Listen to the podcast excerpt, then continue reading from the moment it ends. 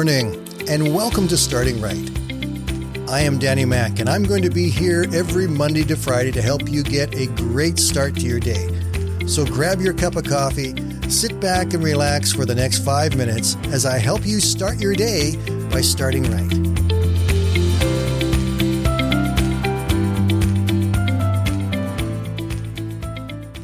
I think it's fun to hear children talk about what they're learning in Sunday school because what they say they're learning and what their teachers have actually tried to teach them uh, is often very far apart. And sometimes it's just it's just a lot of fun. And so I want to share some of those with you today. This is a list I came across that talks about theology as explained by children.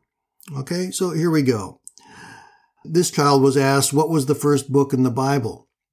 They said, Well, the first book in the Bible is the book of geniuses, in which Adam and Eve were created from an apple tree.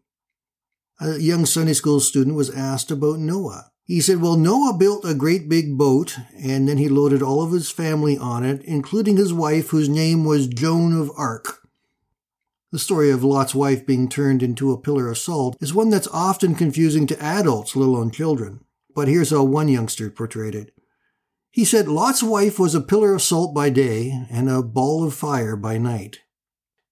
Samson, one of the heroes of the Old Testament, was known for his great strength and his battle with the Philistines. A young Sunday school student said, Samson slayed the Philistines with the axe of the apostles. Did you know, according to a Sunday school student, that unleavened bread is made without ingredients?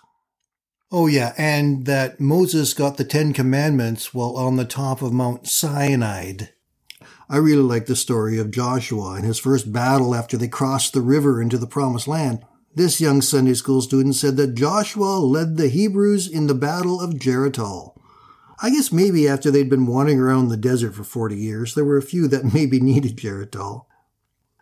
What about David? Surely they would get the story of David right. After all, he was one of the great heroes of the Bible and one of the most famous people of all time. Well, according to a Sunday school student, David fought the Finkelsteins, a race of people who lived in biblical times. And then there was David's son Solomon. Poor old Solomon was in a rather prickly situation. He had 300 wives and 700 porcupines. Often the stories of the New Testament don't fare a whole lot better.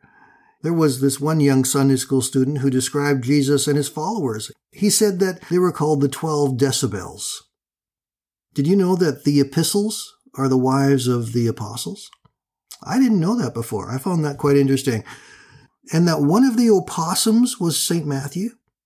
Oh, and, and Paul, he, he preached something called holy acrimony, uh, which is another name for marriage. And this is my favorite of them all. I've saved it for last. That a godly person should have only one wife. This is called monotony. well, I don't agree with that last statement. I do think it's funny. And while we may get a chuckle out of how some of these kids responded to the questions, it's not really all that much different for a lot of people who claim to be Christians about what the Word of God is. A lot of people don't understand what it says, and it's very easy for some of the really important things to get messed out. In 2 Timothy chapter 3 verses 16 and 17 it says all scripture is breathed out by God and profitable for teaching, for reproof, for correction, and for training in righteousness, that the man of God may be competently equipped for every good work. The Word of God comes from God. And so it is important for us to know and to understand. We need to know and understand that God created the heaven of the earth, that Jesus Christ was indeed the Son of God, and he was fully God and fully man. Even though we can't understand it, it is still true and a very important truth.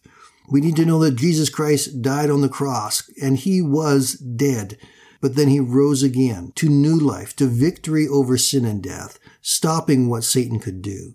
And by doing that, he paid the price so that through faith, we could have a relationship with God that would last forever.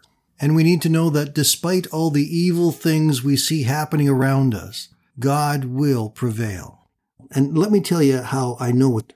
When my wife buys a book that she really wants to read, she'll go to the last chapter first and read how it ends so that when she goes back to the beginning and starts the book, she can relax because she knows how it's going to end and what's going to happen with the characters. You see, I've read the back of the Bible. We win. Those who are followers of Jesus Christ win. And so if we know the truth of God, there's a whole lot of peace and comfort and strength that we can have along the way. Important thing to remember is we win. God loves us enough and he's paid the price for us that we win.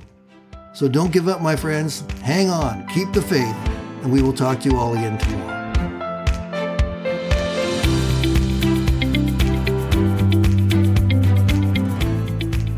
You for listening today. And I invite you to join me Monday to Friday right here on Starting Right with Danny Mack.